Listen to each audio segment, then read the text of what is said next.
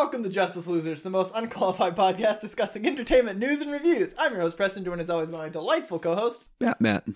It's me. I'm Batmat. Matt. What should people do?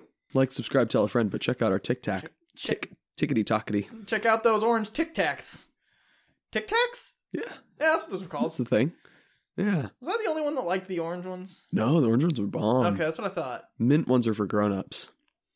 Yeah. I probably like the mint ones now. Yeah. Damn it. I hate that. I hate having things happen where it's like, man, I like this better than that one now. Shit. I'm an old person. Taste buds change, Yep. both metaphorically and literally. Yeah. I was reading something interesting about that. Um, kids' taste buds are much more sensitive to like sweet and sour and bitter and things like that Mhm. because they don't have like the learned knowledge of, hey, this thing is poisonous or this thing is dangerous. Hmm. And so if they taste something poisonous, they have to be able to spit it out immediately. Whereas a grown up can be like, oh, I know this is poisonous or I know that this is bitter tasting, but it's actually okay for me.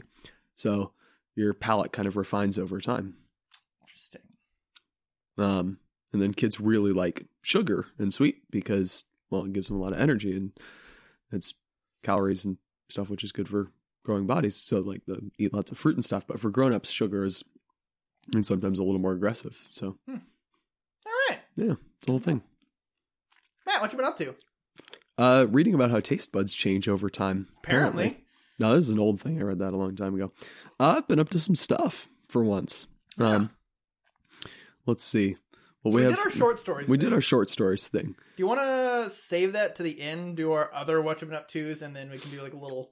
Yeah, short story check in because that's probably the one that people are least excited about. Right. Yeah, people. So, um, I've been watching a lot of pretty good TV recently. You know, Good Luck Charlie, Clone Wars, Moon Knight to some extent.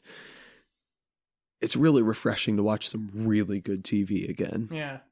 Better Call Saul, season five. Oh damn. It's on Netflix, and I got through it in about three days flat. 'cause, holy cow, so good, so good. Man, I gotta watch that. I I still am surprised that that show is as good as it is. It- I haven't seen any of it at all. Yeah.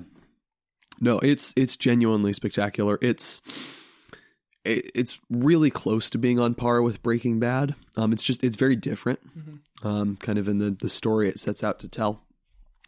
Um, it does a good job of avoiding falling into the prequel trap of just like oh you know where people are going Yeah. And it loses stakes. It, it does a good job of placing people in the story that you get really invested in, but that aren't going to end up in Breaking Bad, and you don't know how they get removed from the story. Right.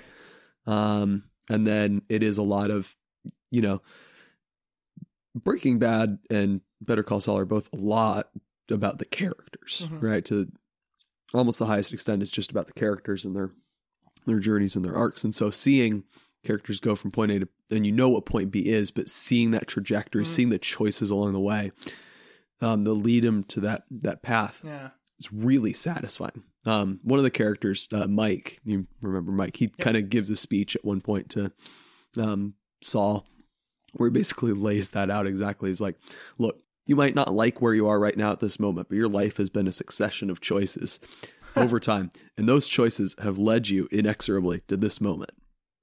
And it's like it's nothing that you haven't heard before. It's Yeah. reheated, repackaged, de- Force of Destiny stuff, but in context, it works really well. The actual lines are really good. The delivery is, I mean, we love Mike. He's he's a delight. He's a little terrifying, but he's a delight. um, yeah, no, and it's just, oh, it's really good.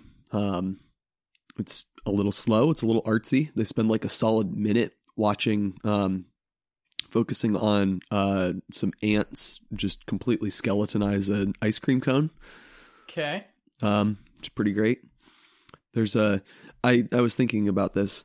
There's probably not another show that could get as much mileage and as much character energy out of watching two characters delight over the closet space in a house. and it like, there's these two characters. They're very delighted about the closet space in a house, and you're like a little bit heartbroken. It's beautiful and I don't know quite how they pull that off. I mean, it's just the the characters are so well drawn, and that Yeah. like all of them have their own little idiosyncrasies and um, fears and hopes and dreams and wants, and you can combine those and recombine those in Yeah. all these interesting ways, and it's just it's it's really really good, Okay. really good. Yeah. I'm probably going to get AMC Plus at the end of the summer, just like a free trial, so I can get through season six because Okay. that's airing right now. Gotcha. I just have to avoid spoilers till then. Which is weird to say about a prequel again, but like Yeah. there's three or four characters that I'm like, I they don't exist in Breaking Bad. I don't know what's going to happen to them. It's entirely possible that they could be dragged off in the middle of the night by the cartel and shot, or they could just kind of quietly fade out of the story. I don't Mhm. know. I don't know. But I'm eager to find out. Or they take off a Mission Impossible mask and it turns out they've been Walter White the whole time. Bum bum da dum. Has Walter White hasn't appeared at all, has he? No, he's going to this season. Okay. We, we know that, that that he will. Um, they've gotten they're they're getting close at the at the end of season five. They're getting close to um, Breaking Bad starts. They're Gotcha. laying a lot of the groundwork for pieces that are going to be parts of season one. I don't know why. I think I've been needing to go back and watch Breaking Bad Mm-hmm. a lot, but I've always just kind of looked at it like I've always been thinking about it as just kind of this like what does the word ephemeral mean? Um, sort of impermanent. Like it's something you can't really nail down. Without body. That's a much better way to say it than Okay, perfect. gonna- ephemeral good show that I've needed to go back and rewatch. yeah. I don't know what just happened in my ADHD brain, but it Mhm. just kind of replayed a lot of things from like season one of Breaking Bad that I Mhm. genuinely loved. Mm-hmm. And I suddenly am really excited to go watch it. I'm probably going to start like Monday. Yes. I don't know why. Tonight is already a victory. Because I've been like a, a lot lately. I've been watching stuff. Like Kaylin's been going out to hang out with her friends and stuff like that. And I will Mhm. just like take an edible and then watch a show. And Yeah. I'll get into that in a little bit. That's why like last time I finished like three shows. Yeah. That's what my Watch I've been up to's were about. Yep. I've been doing a lot of things that I've been meaning to do. Mm-hmm. Yeah. So I'll, I'll, uh, I gotta watch Breaking Bad and then I will get around to Better Call Saul. But maybe by the time I get around to where season six is, they will have season six on Netflix. Could be. Probably. Unless Netflix has completely gone under because they are raising the prices of things and trying to crack down on sharing passwords. Yep. Because they're shedding subscribers. Yep. Which uh, seems I, to be. We saw this coming. Yeah. Well, not having studied the issue in any detail whatsoever, this feels more like a um, Netflix is panicking about a pretty natural market correction after the pandemic. Right. There's a lot of people that were like, okay, I'm spending a lot of time at home. Let me try this Netflix thing for a few months. And they found some stuff they liked and they watched it. And then they kind of stopped getting utility out of it now that Yeah. they've resumed sort of normal patterns. I think also, a, a the lot of that could be competition of streaming that. services. Well, yeah, sure. That's that's going to be people part find more value too. in the Disney stuff in general than an HBO Max. Like honestly, Mhm. I could probably get away with just Disney Plus and HBO Max. If my parents decided to stop having Netflix, Mhm. I might not get it myself. Okay. Oh wait, no, we're on her parents' Netflix now, which was really annoying Uh-huh. because I had my algorithm set Yep. on my profile, and so the agreement was they get access to our my HBO Max, uh, Ah. and we get their Netflix. Fair trade. Kaylin was really tired of not having a profile, and her profile was on her parents. yeah. And so I went made my profile, and then I went through, and then I liked everything that I've seen, Mhm. and then chose some of my favorite movies that I've seen, like hmm There Will Be Blood, like a bunch of stuff like that, and just like fast forwarded through the entire thing to have it have been watched, Okay. and like did a whole bunch of stuff, and it actually worked. Like Okay, after about nice. like one day, like a couple hours of just like doing that, like I Mhm. was like watching YouTube videos on my phone or whatever while I was doing Yeah. it. Uh, my it's it's solid. I made the mistake of getting um too early in that whole process, doing the uh um Full Metal Alchemist Brotherhood Oh, part yep. of it. And so I got uh, really heavy anime yep. for a second, but that is now on HBO Max, and so I can Ah. wipe the anime from my Wonderful. um, from my Netflix stuff. So, okay. Perfect. Dude, algorithm algorithm crafting is an art. Yep. so, what else? Um, let's see. What else? Oh, I was going to have had something else, but then plans changed. Gotcha. All right, well, I'll get into mine. Um, I've been watching a lot of Black Mirror. Oh, very good. Netflix has a really annoying thing with Black Mirror where Mhm. they order the episodes in the seasons weird. If you go top to bottom, it's episode season six through one, but episodes one through end. Oh, So it's season six, one, two, three. Season five, one, two, three. Like it goes, Yeah. And then, or if you go, but you know, the opposite direction, it's season one, but it starts at the end of the season. oh, And so there's That's I don't know frustrating. what's weird is like, and I so like I, I'm like, what have I watched? And I'm like scrolling through, and it's like Uh. I had watched in my my last bout of Black Mirror watching. I had gotten through the first episode, I think, of season two, which would have been White or White Christmas. uh, that's the last episode of season two. Okay, then it was It's like still the the, Christmas problem. special. Yeah. I just finished season two. So basically, recently what I watched was um Nosedive. Okay, the one with Bryce Dallas Howard, where it's like social credits. So far is my favorite one Interesting. Okay. Of all. I don't know what it is. Well, I, I know a few reasons. One, Mhm. Bryce Dallas, Dallas Howard is phenomenal. She's having so much fun in that. uh, two is it is a it it it it's a metaphor for the most part a metaphor of something that actually I really care about, which Mhm. is like money discrepancy and money buying happiness and like that kind of thing. Mhm. Like, uh, which is actually kind of funny because it's a whole.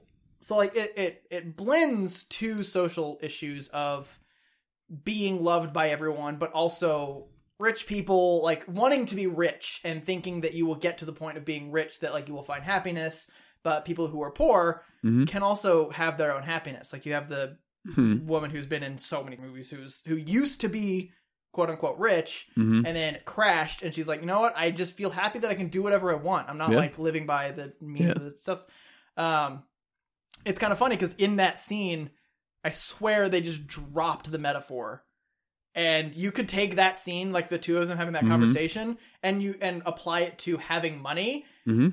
and it would completely it would that's exactly what they're talking about they never mentioned the point system or anything it's literally Yeah. about being on top and being happy trying to trying to like i can get to a certain point and i can feel like i can just be okay and it's kind of like this like the reason that really resonated for me is because i struggle with that personally Mhm. of like of my, my i grew up with my parents who were really well off they're like really frugal so like that gave them a sense of comfort and i grew up with a sense of comfort and now us being zillennials in the society that we are we're struggling to Mhm. get to that point. point and i'm like you know what if i can just get to that that level that i know i can just be okay then i'll be fine but also i've been saying that among like the past five pay raises i've gotten and it doesn't feel like i'm getting any closer Right. it's like I struggle with that a lot personally, and that episode just really resonated with me. Mhm. Also, the coloring.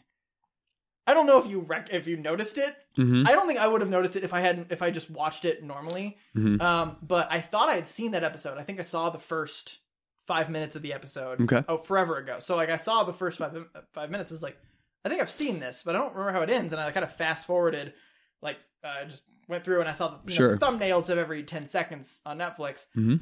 and you can see how much they use color Mhm. in everything like the like it's all pastels and like people Yeah. are like you have a guy who's like wearing green like a pastel green like a dark green color but everything behind him is a light green pastel color and it's just like really strong coloring in frames and that really just popped at me Mhm. and i thought it was so cool Yeah. um and just like the ending of it was just i liked i liked and i didn't like but i liked that i didn't like it in a way that i didn't like the ending of it I like half of you half as much as you deserve, and the other half I deserve to Uh, like half of you. i think that's something that i experience a lot with black mirror is that you get to the end of it like what the ending happens and you're like i didn't like that but i like that they made i like the reason that they made me not like it yeah. Which is again so weird Yeah. You okay? So you don't like with like sort of within story within universe. You're like, okay, that is unsatisfying or depressing depressing yeah. or upsetting. But but the point of it yeah, gets across and it feels satisfying It- that you got the it gets you to think about the themes and the, Yeah. the contours of the ideas and all that. so i watched that one i watched um the waldo i can't remember what it's called but The Waldo moment. the waldo moment um, Oh, I've you should have told me you were watching Black Mirror because that is my favorite episode. If you stop it the second the credits start. that is something okay yes i completely agree i hated the things after the credits Yeah. However, I continue to watch through the credits. I feel Mhm. like it's. I, I remember hearing something that like they kind of tend to ruin it through the credits. Like, like there's been other episodes I think where I've, it's like I think I've told you that before. You that have been the specific thing with Waldo. um, because the other one that I really enjoyed was the uh I don't know the name of it. She filmed the torture of a little girl. She wakes Oh. up with amnesia. And Uh, White Bear. thing. Yeah, uh, that was one of those movies or one of those uh, episodes that while I'm watching it, I'm like, I come up with a theory and I really like my theory, Mhm. and then like five minutes later, it's like that is not at all. I'm like, cool. I'm gonna write that theory down on my phone and make my own thing of that.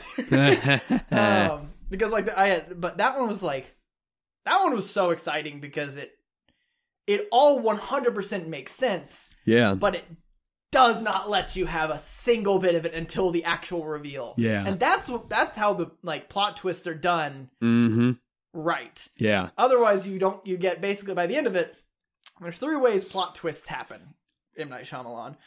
One is like this, where it all completely makes sense. You go back and watch it, and it completely makes sense all the way. But the entire time you're film forming these theories that do not happen, and then they and Right. then the movie reveals it to you all at once, and it all goes, "Oh shit, that makes so much more sense." Everything clicks into place. Two is that they're trying to go for a plot twist, but they've been planting seeds a little too strongly, and you start to piece it together on your own. Yeah. Um, Which there's an attraction to that as well. You get the audience in on the mystery. Yeah. Um, and espionage can be a good way to do that. Sure. Um, actually, back to that first example, uh, Batman does that really well. Mm-hmm. Where like you don't get any of it. Like you kind of it's like, oh, he's just a bad guy who's just doing shit, and then like Yeah. everything behind it comes all out in that uh, Yep. that interview. Or three. They form their theories, and then it's like blah blah blah. You form your theories, blah blah, blah, and they get to the reveal, and it doesn't make any sense whatsoever. It's fully out of left field. M Night, most of M Night Shyamalan. Plot twist for the sake of plot twist. Exactly. And this one, I felt I that this was the first one, and this one was Yep. really well done. Let me push back really quick on your disparaging of M Night Shyamalan. Sixth Sense, Oh, at yes, least. no, no, no. That one makes sense. He does have good ones, but he's now at a point where he's just trying to do it because he thinks that or that's what he's known for, and Yeah. he's like, that's the only way I'm going to get success. Yep. Um, Did you ever see Old? no. Okay. Did neither you? neither did I. Okay. um. Do do do. What is the what are the other ones I watched? Um. Those are the ones that stuck out to me the most. Those those ones stuck out to me as well during my watch. What did you like about the Waldo moment? I want to talk about the Waldo moment. Waldo moment. Uh, I, you know how much I like talking about politics. Yep. And how stupid and broken, but also like necessary and fascinating, like the world of politics within our modern world is. Yep. That's exactly what I like to think about. Mhm. Like all of it. Like how can how showmanship in politics Yeah. is a thing that I despise so much. Like Yep.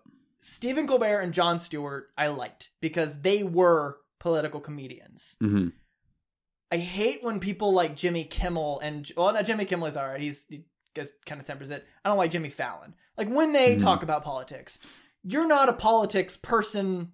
Stay in your lane with entertainment stuff. Yep. Like stop doing that stuff. But like uh, Jon Stewart and Stephen Colbert were genuinely intelligent people Yeah. joking about the stuff. And that's the stuff I like And Waldo was like the like everything he did was not intelligent. It was just dick jokes and like just laughing in the face of things and then was Yeah. like, "Oh, vote for me." And I got like the Trump thing where it's just like, "Ah, you like the showmanship of, it." Except I think this came before Trump. Huh? I think It it, came before Trump. But like that that's what I'm saying is like it that, that- that's the thing about Black Mirror. That's Mhm. actually something I, I wrote down my theory of how to create a Black Mirror type of thing. Oh. Um you take so my theory of how to how to do that, I wrote it down, is um take something in society that so there's a couple ways. Take something in society that scares you hmm about like just kind of the way society works Sure. Spiders. Mostly spiders. and write a worst case scenario about Big spiders. about that. Do it at least twice and smash them together. Because I feel like every Black Mirror episode I've Mhm. watched has included at least two sociological or like so society, cultural, political, economic fear hmm and paired them together well Okay. and kind of shoved it in your face. Or two, come up with something that you think would be really cool to have and do everything that you can to make it go wrong. And oh, Okay. that, that's the one that I was. That's the other one I was thinking about. Mhm. Uh, hated by the nation. Ah. That Yes. one is like, oh, this is a cool thing that can happen. What is everything that could go wrong with something like this? Yeah. Um, and the other part of it is like with all that stuff. So like think of something Mhm. that would fr- that that is like worst case scenario, and then put the perspective in someone else. Yeah. Uh, so like the hated by the nation thing is like, oh, like you, I'm I'm afraid of like saying something wrong and getting canceled and everyone hates me hmm and someone will kill me. Right. Now change the perspective. Put it in the detective of the person who Yeah. like of of that murder. hmm Like change who like where where you're going at it. White bear. White bear. That's the Yes, ultimate perspective change right there. Yeah, exactly. It's literally like, oh, what if like we punish people in certain ways? Like I would love to be able to just like give this person the justice they deserve. Change the perspective. Yeah. And then the only natural way to put that is Yeah. And so like that's kind of like my theory on how you can create. And so when we're g- about to dive into our uh um short story writing stuff, Uh huh. after our first round where I can start to to get words on page, Sure. I want to try that. I want to try that like that formula. formula and see Yep. like see what comes out. Yep.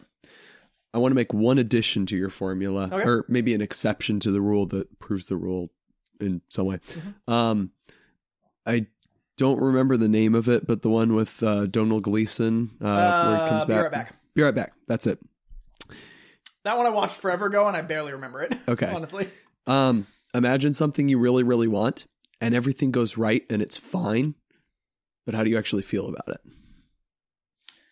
Okay, I feel like that is a sub aspect of the think of something that would be cool, Mm. Yeah. and so it's not like Sort of- everything goes wrong, but like yeah, it kind of does, does go wrong. It- how is it not? How does it not what you thought it would be? Right? yeah. I mean, it's not literally like it becomes a zombie monster Right. and eats her or something, but, But like, you didn't. It's it's not him. right. That's what that's what it is, right? Like she just like Yeah. feels. Does she end up killing him or like getting him to go away? No, she just locks him in the attic and Yeah, that's right. sends him food Yeah. Or something. So I feel like it's, but yes, that the they're like there. I need to watch more and kind of, but like there, that's the general Yeah. thing is you change the perspective. It's something that you want, and how is it not what you want, or something you're afraid of, and how and and why are you afraid of it, and then change the perspective. They've got those eight legs, man. It's just it's too many. uh, so yeah, I've been watching a lot of Black Mirror. Uh, I'm thoroughly depressed. yep. You'll you'll be thoroughly depressed in subsequent seasons as the quality goes downhill. I'm trying to trick myself into thinking that doesn't happen. Aren't there Uh, like fair really enough. solid ones later on too? My other favorite episode is also in season four, and I really liked one in five as well. Gotcha. I've been wanting to go back and watch. Um, the thing that I don't like comprehensively about Black Mirror is they're all sad. Like they're all, Yeah. It's all bad. Yeah. And so like it gets and like I remember you told me like it's the same kind of the same thing with BoJack Horseman. Like you don't really want to watch more than a couple at a time. Yeah. Um, but then you look at like Love, Death, and Robots, and Mhm. you know you love watching the funny animations of all the ways to kill Hitler. yeah. That was a delight. Like, and then like the robots that like that are like with the cats. Yeah. That was so much fun. Yeah. Then you get stuff like Pop Squad where it's kind of depressing, but then like and also my favorite. I I remember the entire thing. I still haven't. I You haven't seen to- Pop Squad? You haven't seen season two? I haven't seen any since Oh, Brendan's right. bachelor party. We had this Man. conversation last time. We did. Man, you got to get on it. I know. I know. And they're so short. I know. They're practically Quibis. Oh God, I was thinking about Quibi the other day. So was I. I don't know why. Oh, what a weird thing to happen. It was so short lived. Um, It was the quickest bite of them all. is that what Quibi meant? Yeah. Oh, get out. uh, I'm trying to think if I if I watched anything else. What else happened? What are other ones? I think I, I think those are the only ones that I watched so far. They're also like an hour long, so it Yeah. takes a while to get through it. Uh, so that's yeah. Those I watched those. I uh over the over Kaylin's shoulder just finished Sex in the City.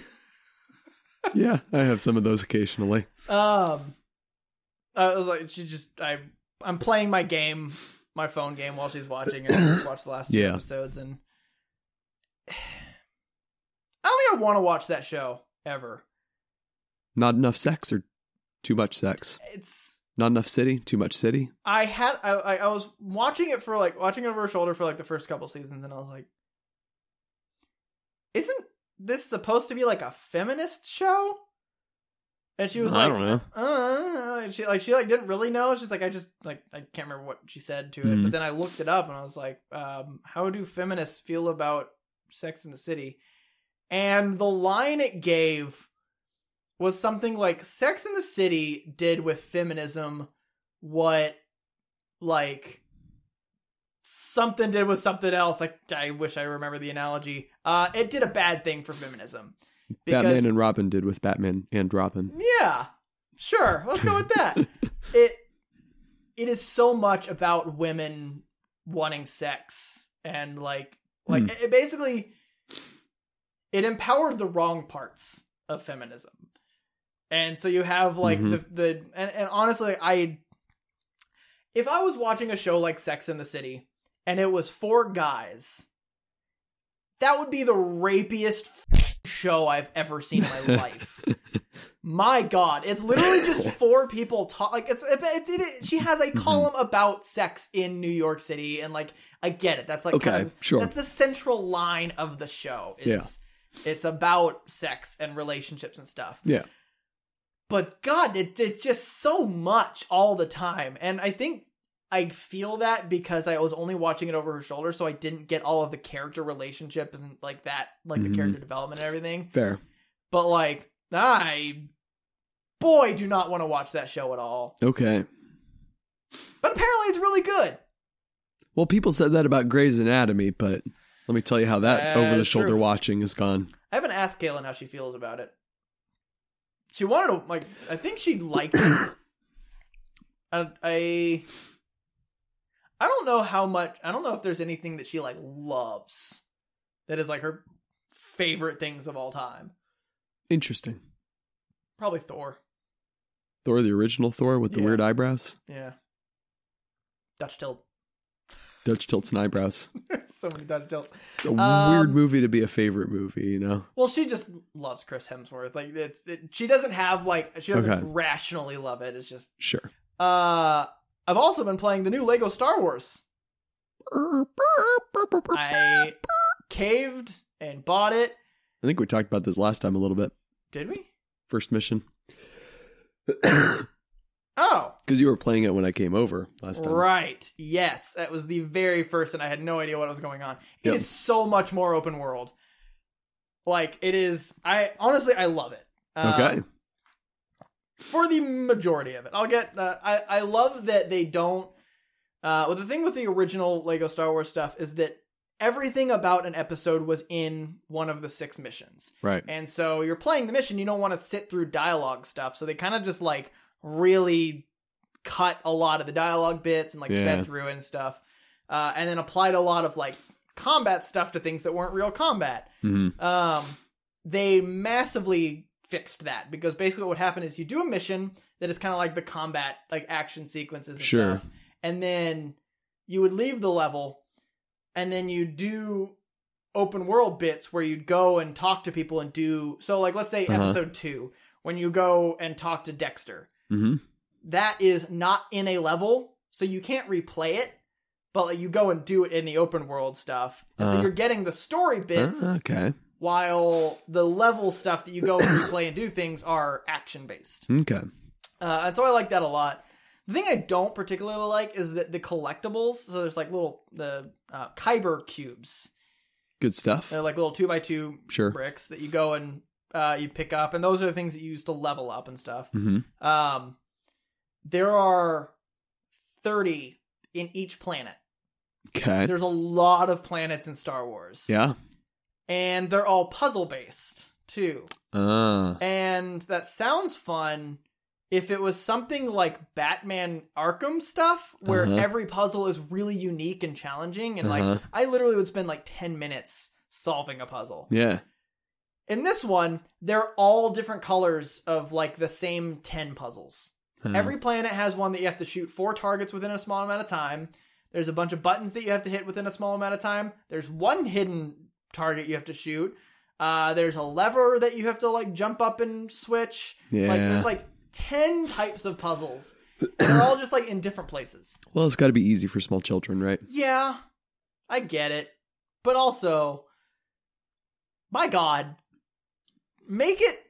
I feel like there's a fine line between making a game accessible for children Mhm. and enjoyable for people like who are just young adults wanting to play the game. Yeah. Because, like, you can do maybe five of them are like easily solvable hmm for kids and because no kid is going to want to go and complete the entire thing although i did just read an article about how like uh checklist rpgs are killing the rpg genre which i kind of agree with even though i'm like a fully a comp- like a completionist person like i liked Yeah. witcher 3 because I, can- I can see everything and i want to go and do it all Yeah. Uh that's kind of thing i liked about red dead is that there wasn't that Mhm. is that you just stumbled upon things so much more and it felt more real hmm um, so like that's the thing I have wrong with.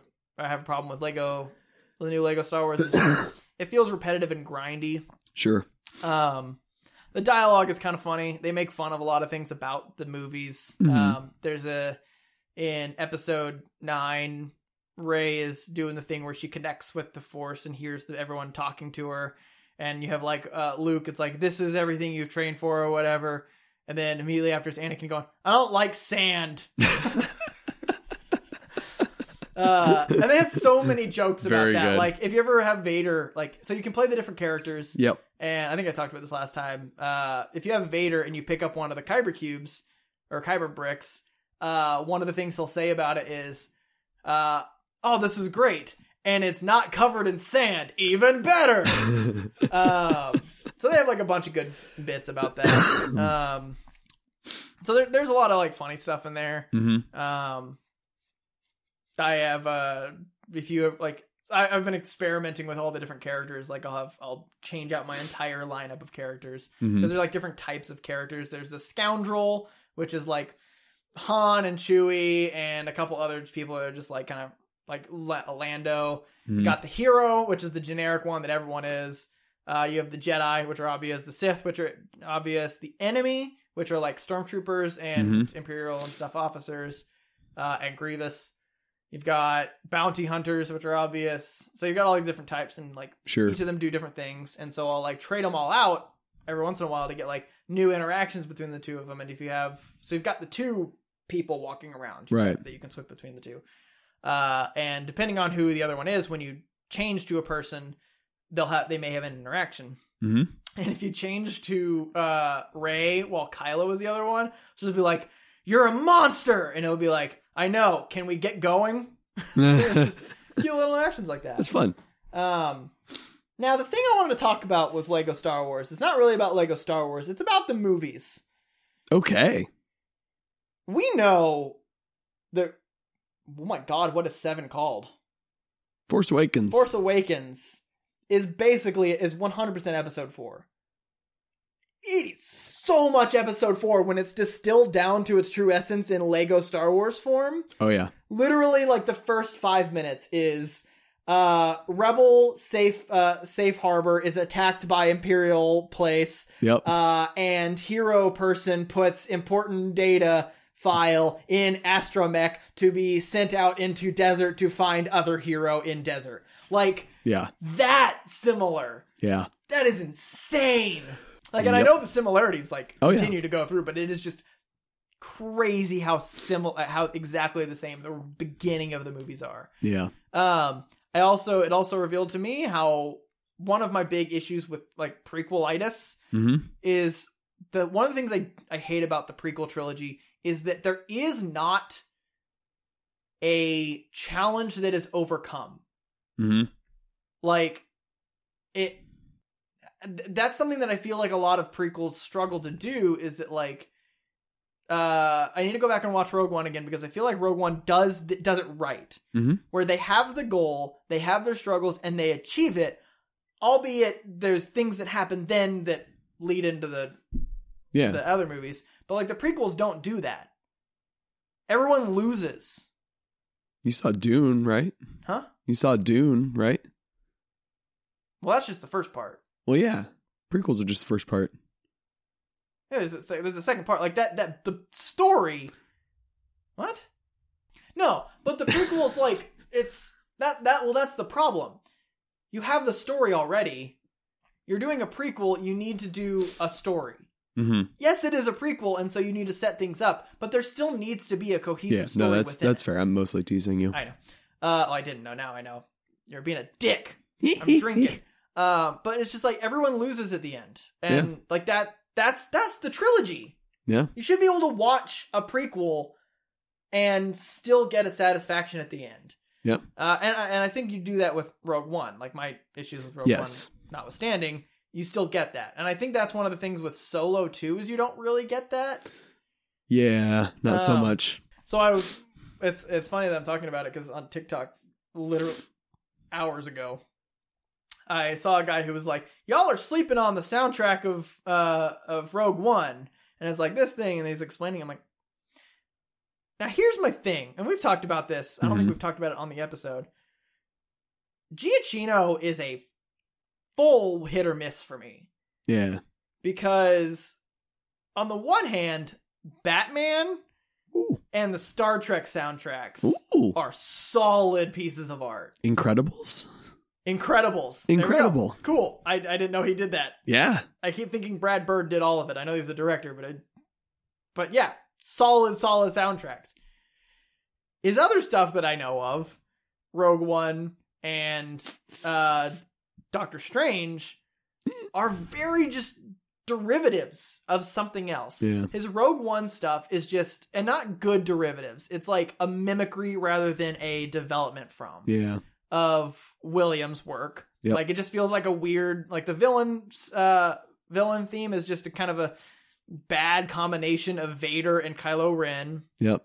Um, and then uh, Doctor Strange is literally just enterprising young men from Star Trek. Yep. And so it's just like, I don't know if he like he's good, but he really phones it in when he phones it in. Yeah. And like I get, I didn't know this before that Alexandre Desplat was on board to do the soundtrack until four months before the release of Rogue One, Oh yeah. And so he had no time to really come up with something original. So I bet Yeah. that that uh, That's got to be a big part of the challenge. that's part of that. And then with uh, Doctor Strange, it was probably that the director came to him and was like, "Hey, I want you to do what I want Doctor Strange sound in this," and he's like. Can I just do Doctor Strange again? I got other things to work on. like, Yeah. I, I, I give him that. But Yeah. like people need to stop appreciating the things that he probably knows are the exact same as other stuff. yeah. How dare you other people appreciate the things that you like? You should appreciate other things instead. That we like. Yeah. You must agree with us. Exactly. If you like Hellboy, then I will not associate myself with you. To be specific, the the Uh, Hellboy 2019 movie, the 2004 one with Ron Perlman is pretty solid. Go The watch sequel's actually also pretty solid, and the comics are quite good. Comics are comics are kite good. Yes, sure. um, I think that's pretty much. Should we talk about Moon Knight? We should talk about Moon Knight. All right. We're both caught up through episode, episode four, four, as of this recording. That's only that's all that's out right now. Yep. Still my favorite MCU show.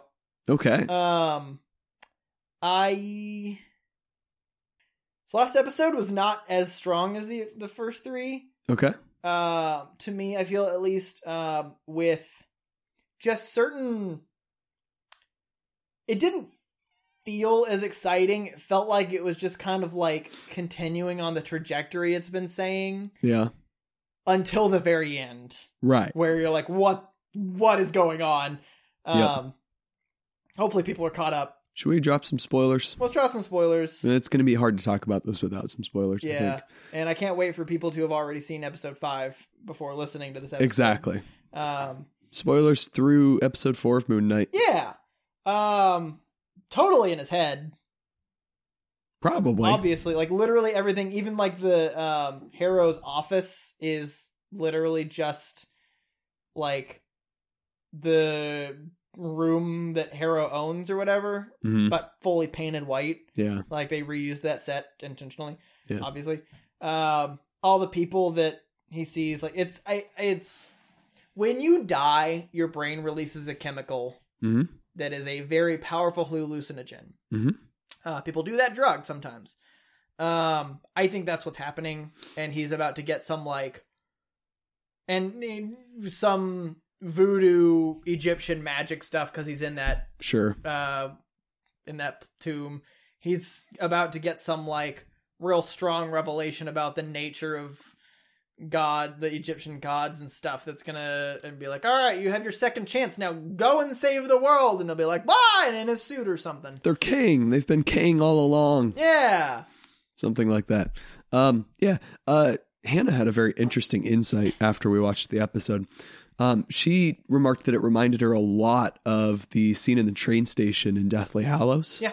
Um, all white. And she pointed out the specific line that Harry asks Dumbledore, Is this all in my head? And Dumbledore says, My dear boy, of course it's in your head, but that doesn't mean it's not real. yeah And I don't know if that's a deliberate comparison that they're drawing, but I think there's definitely an analogy to be drawn there. yeah uh it's definitely not that he's all he's been in a mental institute this whole Mhm. time uh they're trying to lead you to that and i shame anyone who thinks that that's actually what it is Pretty implausible. Uh, I, I wouldn't be shocked if they left it a little ambiguous, even by the end. Like, could I it have all been? I I think there's enough in the Marvel universe that like this being fake it's like this could totally be real. You have Doctor Strange. Yeah, no, it could be, which is why, why you can get away with that sort of ambiguity and actually pay it off. Um, because that's kind of the attraction of the Moon Knight character to begin with, just from the comics. Is okay, he's kind of got this duality of like, okay, is he an actual avatar of an Egyptian god, or is he just a crazy person that goes around and beats up people at night? Yep. I uh cannot wait to hear just totally girl voice from a hippo. That is just that I was not expecting that voice. I love it so much. that was good.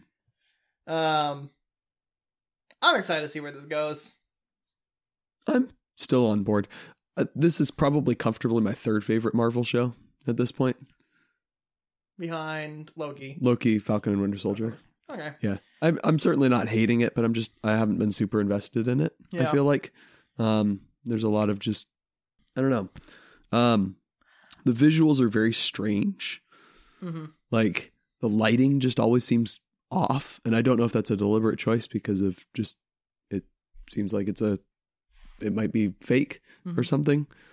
Um, the you know the acting's really good and the, the character work is really good with Mark and Steven playing off each other. Um, but a lot of the a lot of the bits and pieces that make up the story feel very cliched and kind of uninteresting. Okay.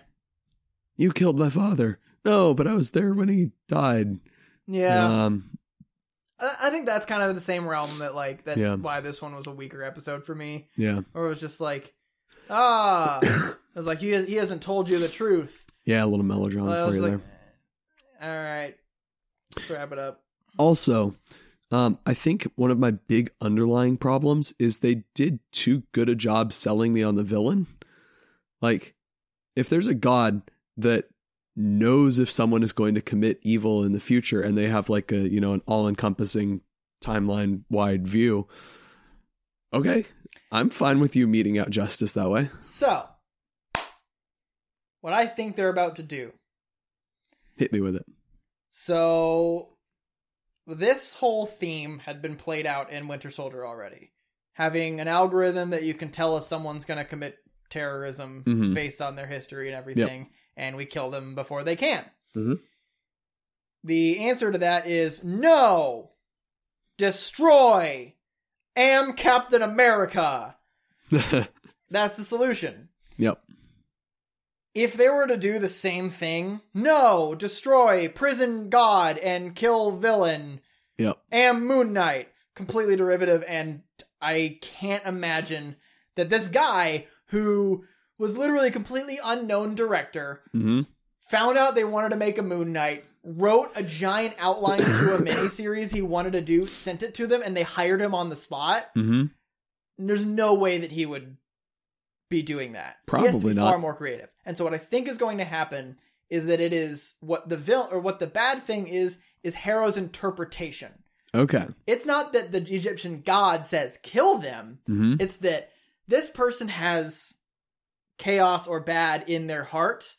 Let's rehabilitate them. Re- I said that weird. Rehabilitate them. Okay. I think that what's about to happen is that we may get like the hippo person, hmm hippo god, may give him insight as to what the actual Egyptian god feels, and that Harrow has been corrupting her message. Uh, So like, and, and like everyone's been like it, corrupt. Like that, Mhm. people don't. It's like it's everyone wants black and white, and including Right. Ra, who sees Yeah. this and is like, ah, you want to kill everyone, but like maybe Yeah. Ammit's just like, no. Like I can see that a person's bad, but I don't just want to kill them. Mhm. Like that's that's not a me thing, but like maybe Ra didn't like, or like the humans, like every person that she gets as an avatar has been like corrupting that, and she keeps getting screwed. hmm Well, I mean, maybe she used to do that. Maybe she used to just kill people, and then she got imprisoned in stone for a while and had a chance to sort of think things over. Yeah, that too. I have to imagine that'd be a pretty harrowing experience Get being stuck in stone all that time. Ah. Get out of here. I uh, so that's my theory. Okay, I don't they hate it. They can't just do exactly what Winter Soldier was. They can. They can.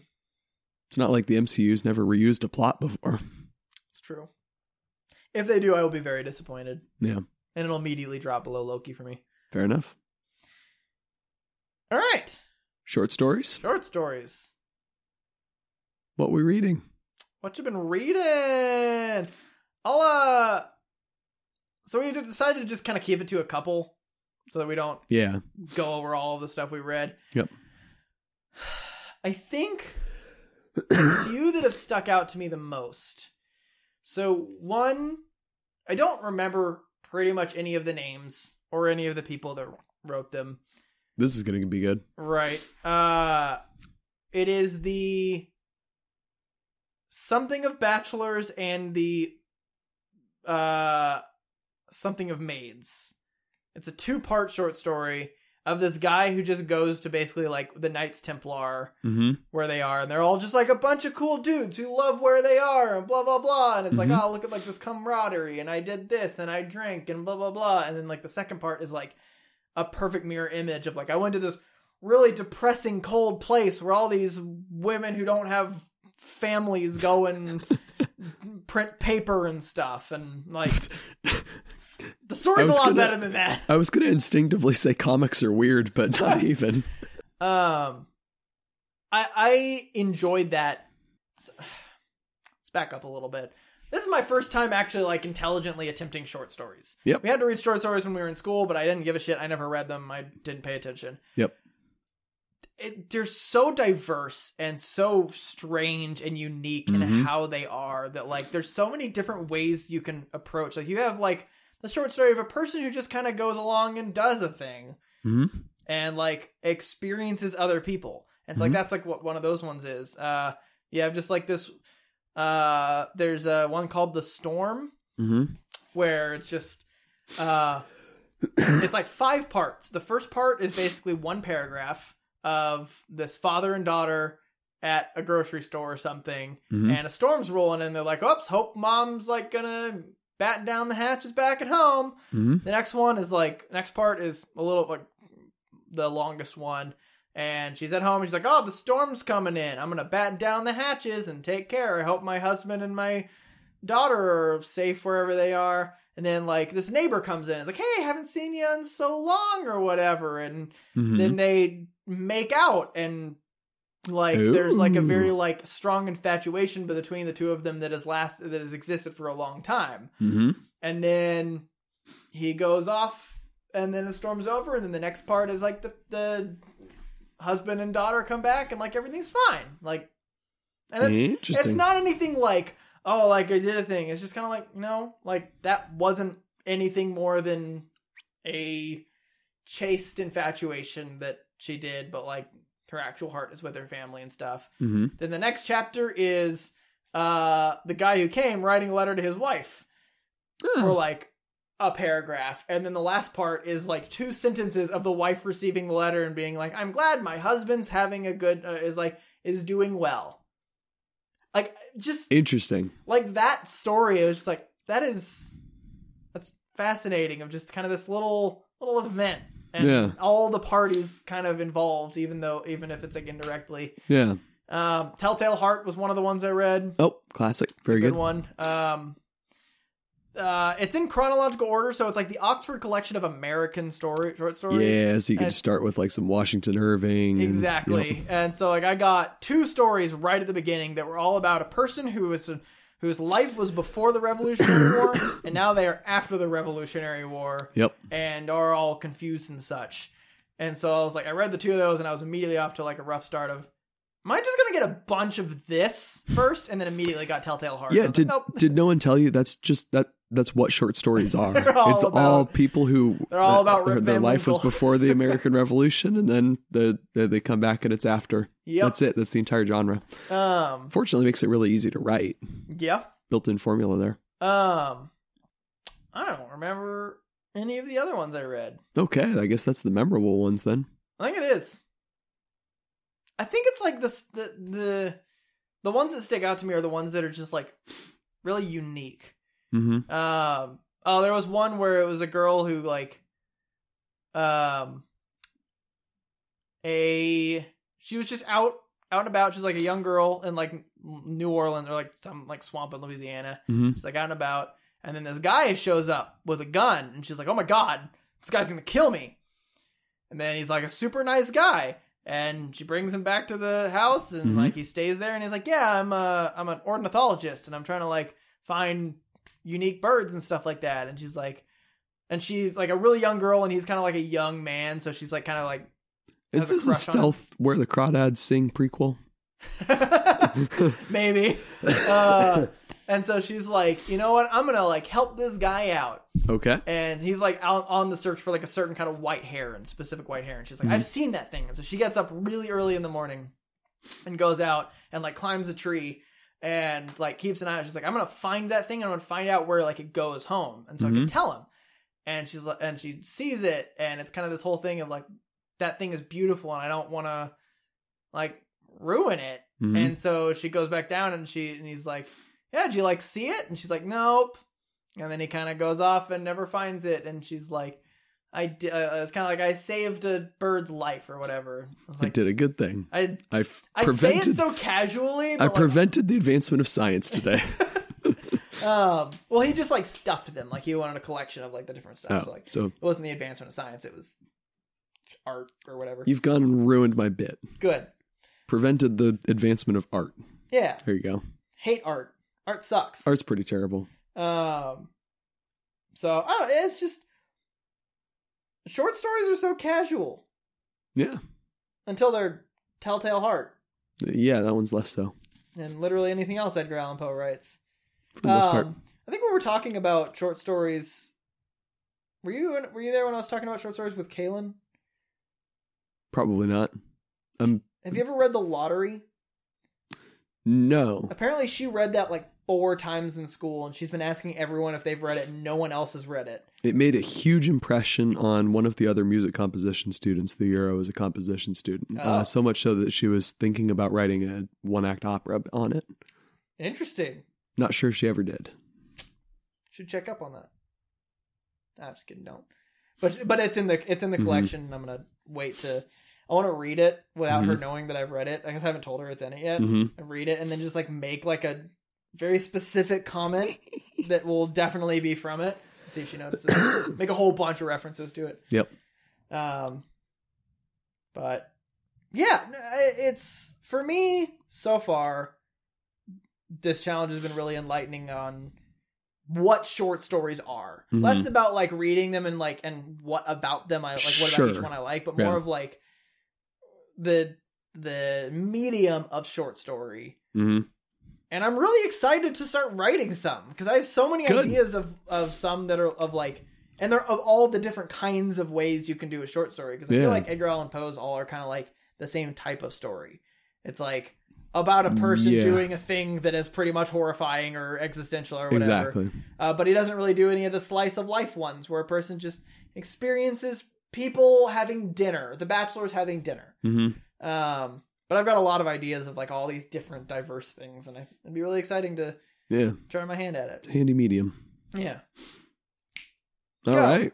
I also read a bunch of short stories. you did.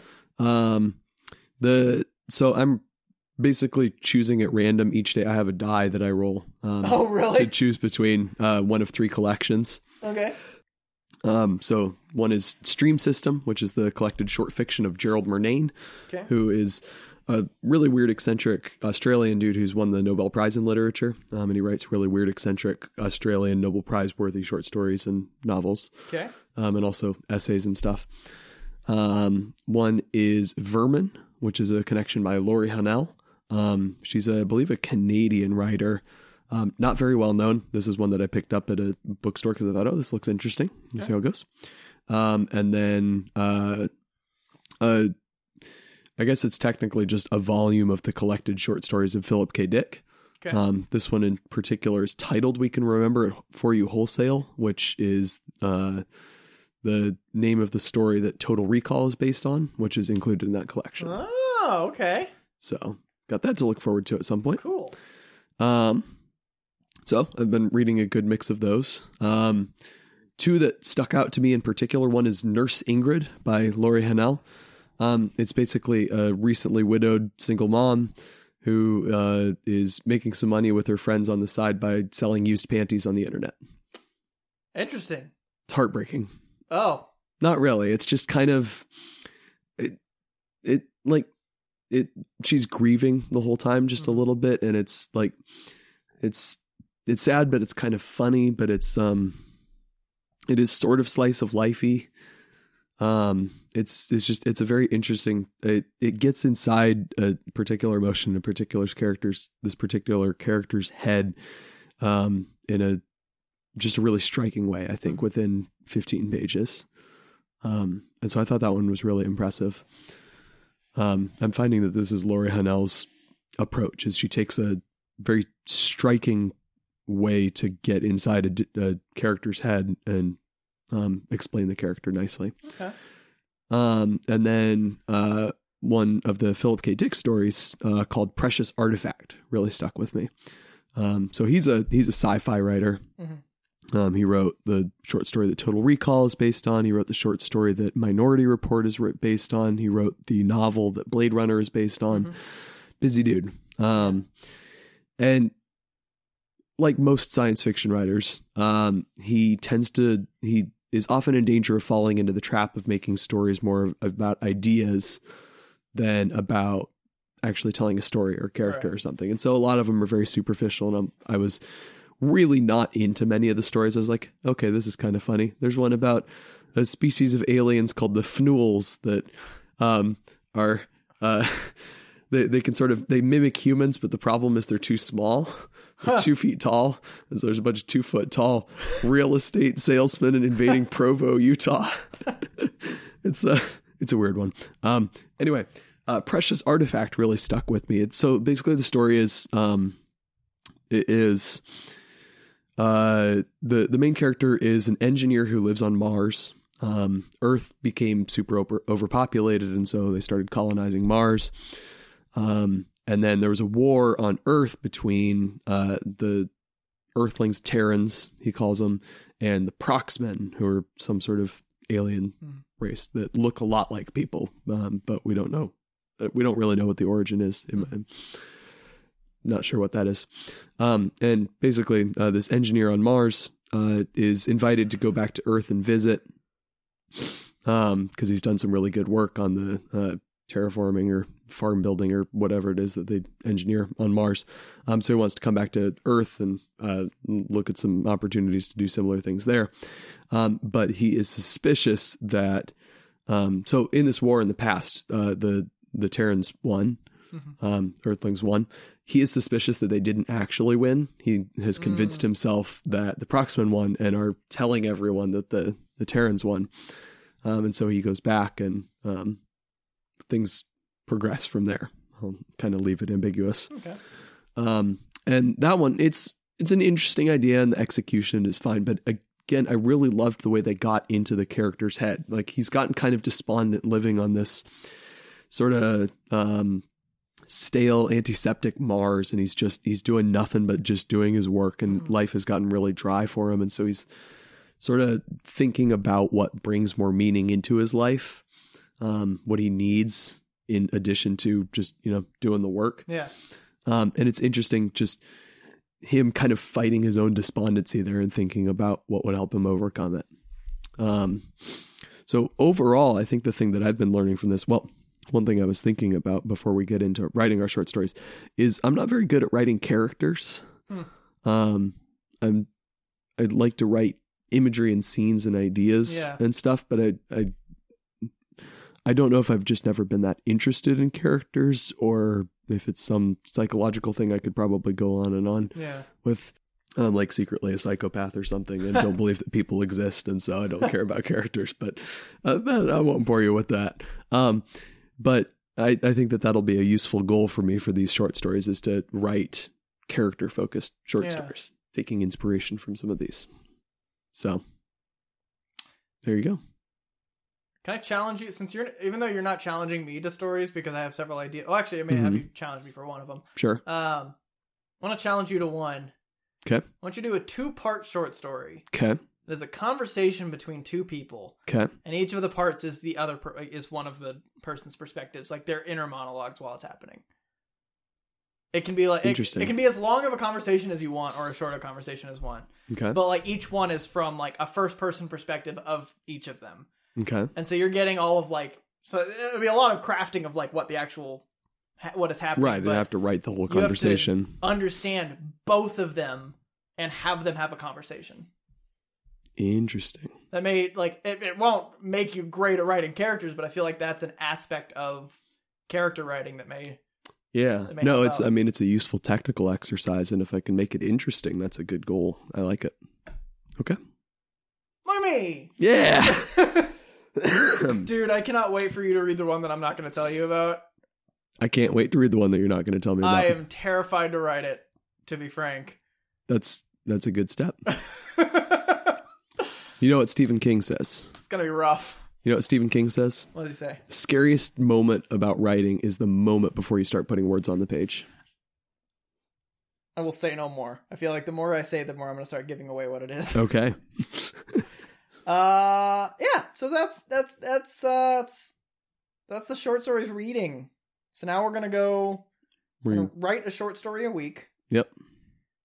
and then I pitched this to you over text. We haven't talked about it in person. hmm Uh, Andy gave us the idea to then do a third part of the challenge where we both have read each other's short stories hmm and we choose one of the others to tell them to should we say give them a month Let's do maybe two weeks. two weeks to rewrite it again a couple times Yeah. Do some deep dive revising Yeah. and editing. because also like because the thing for me let's let's talk about this because i feel like this is more of like a podcast thing now that Mhm. we've talked about what do you hope to get from this I want to get better at writing and I want to get more disciplined about making myself write. fair enough What do you want to get out of this? As many of the million words that are crap as possible i just i need to write shit i a and Mhm. I, I think I, I can't remember if i said this on the podcast or just or maybe we have had this conversation on the podcast We've had parts of it. um, it is so much easier to write a short story and by that i mean it's so much easier to write enough words in a short amount in a reasonable amount of time to be considered a short story Yeah. than it is a novel or anything else Yeah. and so i just want to be able to some of the ideas i've had to do like to write stuff on instead of like writing a full grandiose novel about it just distill it down to one event and make a short short story about it and Yeah. see what I'm good at and what I'm not, and like see if there's anything worth me writing. If there's not, I'll just stick to D and D because I feel like I'm pretty good at that. Mm. There's probably something worthwhile for you in writing, but it'll take a little while to tease out what that is. Yeah. Watch my very first one be like genuinely really good by accident. and just then like- you cha- and then you spend the rest of your life chasing that high. yep. Uh, all right. Okay, Anything else? I think that's all I got. Shall we? We probably better joust. Uh, thanks everyone for listening. You can find us on TikTok where we're actually somewhat active at Just Us Losers Pod. Um, you can sort of find us on social media on Facebook, on Twitter at Just Us Losers Pod, on Instagram that same at Just Us Losers Pod. Uh, we have a Gmail, justuslosers.pod at gmail.com. If you have specific short story challenge suggestions, um, I have one self generated idea and one Preston generated idea. I've still got two more blank slots that I don't know how I'm going to fill yet in my short story writing ex- escapades. Uh, Preston says he has three ideas, so he's still got a blank spot. If you've got a good idea, throw it at us. Um, it just could be a, a single word that we could we could try to do something with, and we'll uh we'll we'll see where to go from there. So that's just us losers pod at gmail.com. Did we ever talk about that email Carter sent a month or so ago? No. We should do that next time, though. We should do that next time. Yeah. Sorry, Carter. We're working on it. We'll get there. Uh look forward to next week when we talk about something. I don't know. Week after next we'll talk about our final thoughts on Moon Knight after it's all wrapped up. Yeah. Um we'll get to actually a couple weeks from now we should be talking about Doctor Strange Yeah. in the madness of multiverse. We'll see that. We'll have seen that. We'll review that. It'll be good. It'll be a good time. And without further ado, I think that brings us to the end of the episode. Thanks everyone for listening. Bye. Bye. Bye. Bye. I'm stretching so hard.